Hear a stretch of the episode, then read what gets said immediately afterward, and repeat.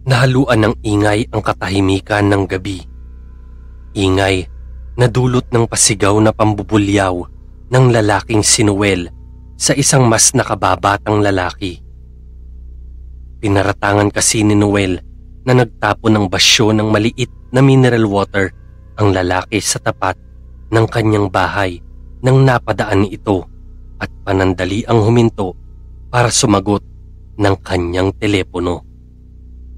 Ipinaliwanag ng lalaki na aksidente lang nitong nasipa ang bote sa kanyang paglalakad at nagkataong napadpad ito sa tapat ng gate ni Noel. Patuloy lang sa pagtalak si Noel at pinagsisigawan ang lalaki. Humingi na lang ng tawad ang lalaki kay Noel upang matigil na ang pagbubunganga nito.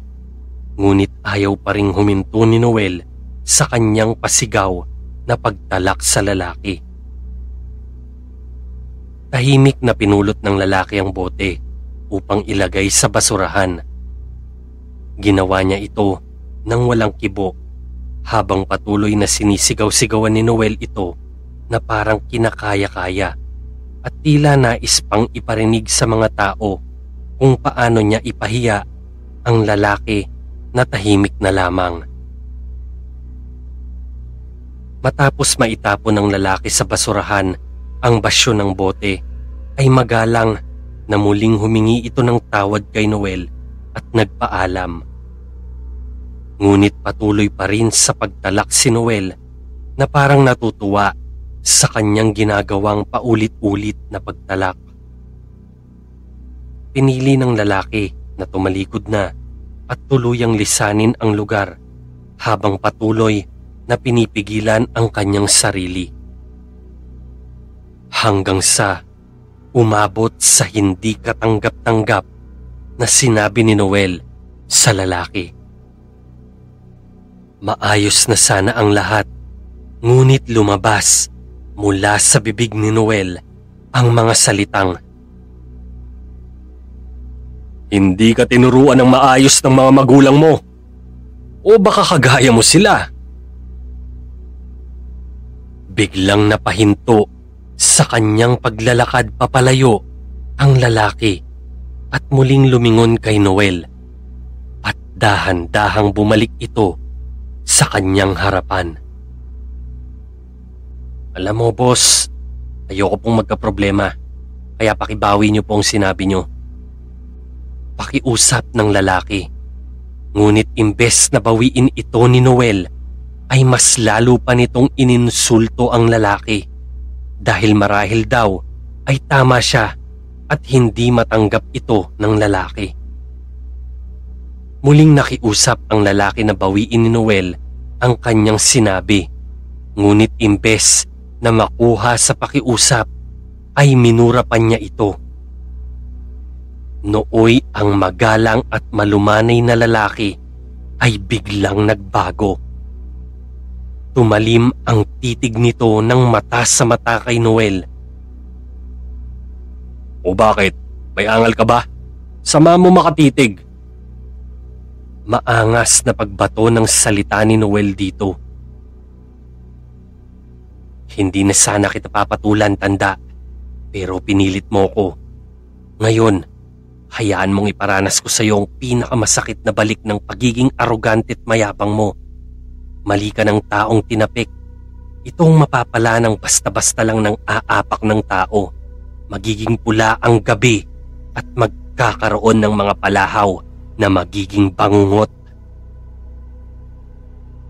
Sasagot pa sana ng salita si Noel, ngunit bigla itong nagulat nang isang mabilis na sipa ang tumama sa kanyang dibdib na naging dahilan para bumalibag ito sa loob ng kanyang bakuran.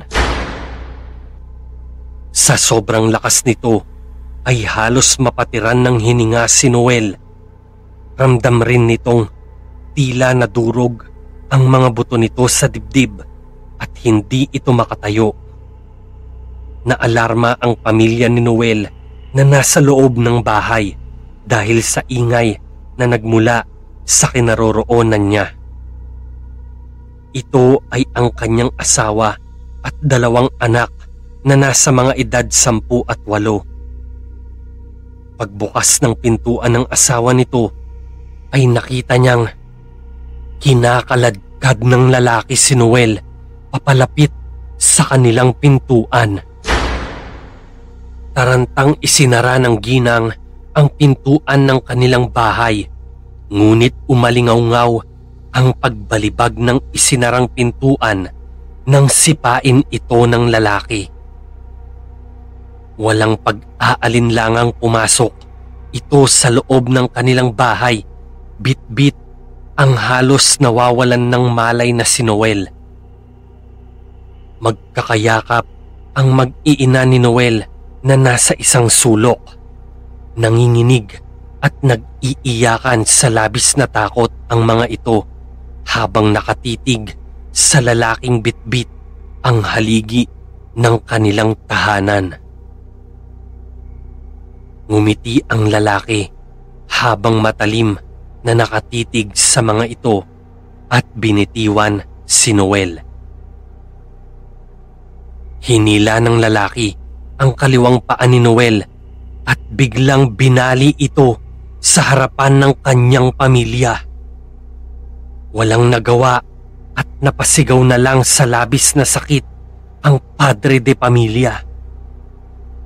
Sunod na iniangat ng lalaki ang kanang paa ni Noel at binali ang tuhod nito dahilan para magsisigaw sa labis na sakit ito.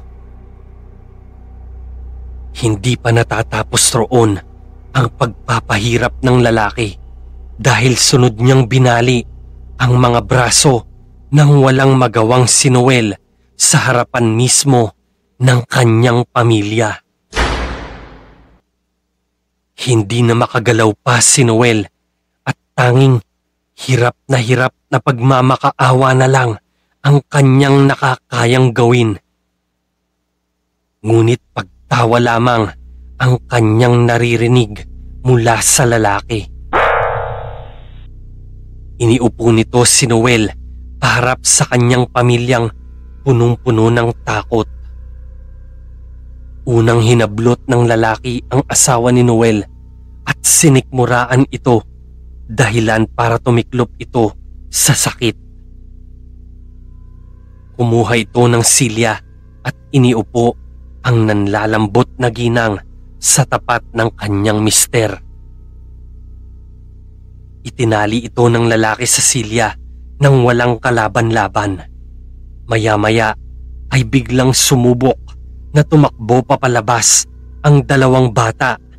Ngunit sobrang bilis na binigyan ng tig-isang sipa sa binti ang mga tumatakbong bata dahilan para parehas na bumagsak ito at mamilipit sa sakit.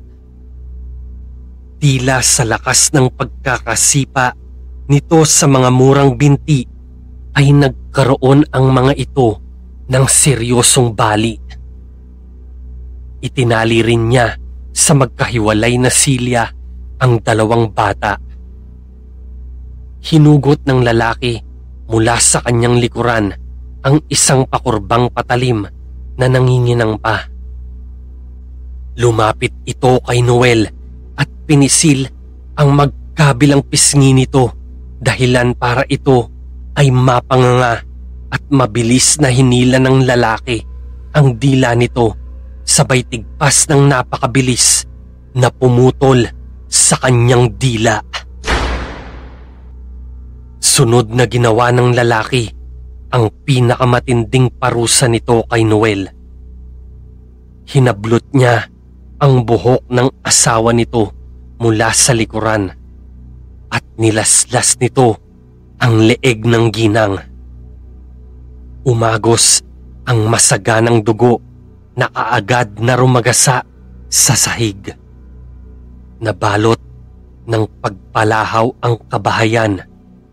Pagpalahaw na tila sa bangungot lamang maririnig. Isinunod ng lalaki ang panganay na anak ni Noel. Gaya ng ina nito ay nilaslas rin ang leeg nang walang kalaban-laban. At huling ginilitan nito ang bunso ni Noel. Napuno ng dugo ang sahig ng bahay nila Noel na nooy nakatulala na lang habang umiiyak at nakatitig sa kanyang pamilyang karumal-dumal na pinaslang sa kanyang harapan. Ngayon tanda, sana'y may natutunan ka. Nakakalungkot nga lang at maayos lang sanang lahat kundi dahil sa pagiging mayabang at arugante mo. Yan ang pinakamasakit na balik na kailangan mong tanggapin. Patuloy kang mabubuhay sa bangungot at mapupuno ng kalungkutan ng iyong buhay. O paano ba? Hindi na ako magtatagal ah. Maiwan ko na kayo. Nakangiting huling salita ng estrangherong lalaki sa walang magawang si Noel.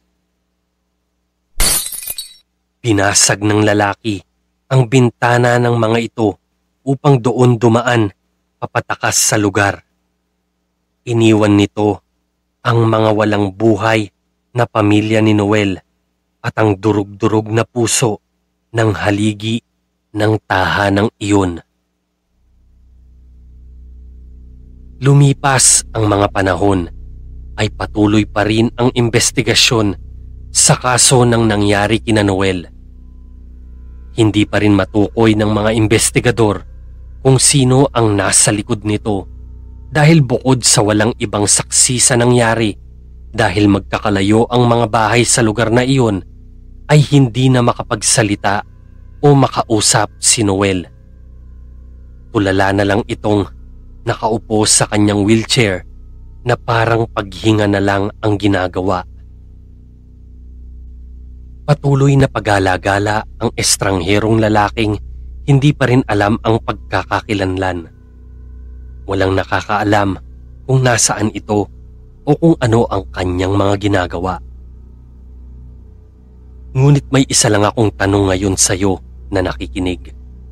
Oo, sa'yo na nakikinig. May nababalitaan ka bang patayan dyan sa lugar nyo? Kung meron, mag-iingat kayo sa mga taong inaangasan nyo ha.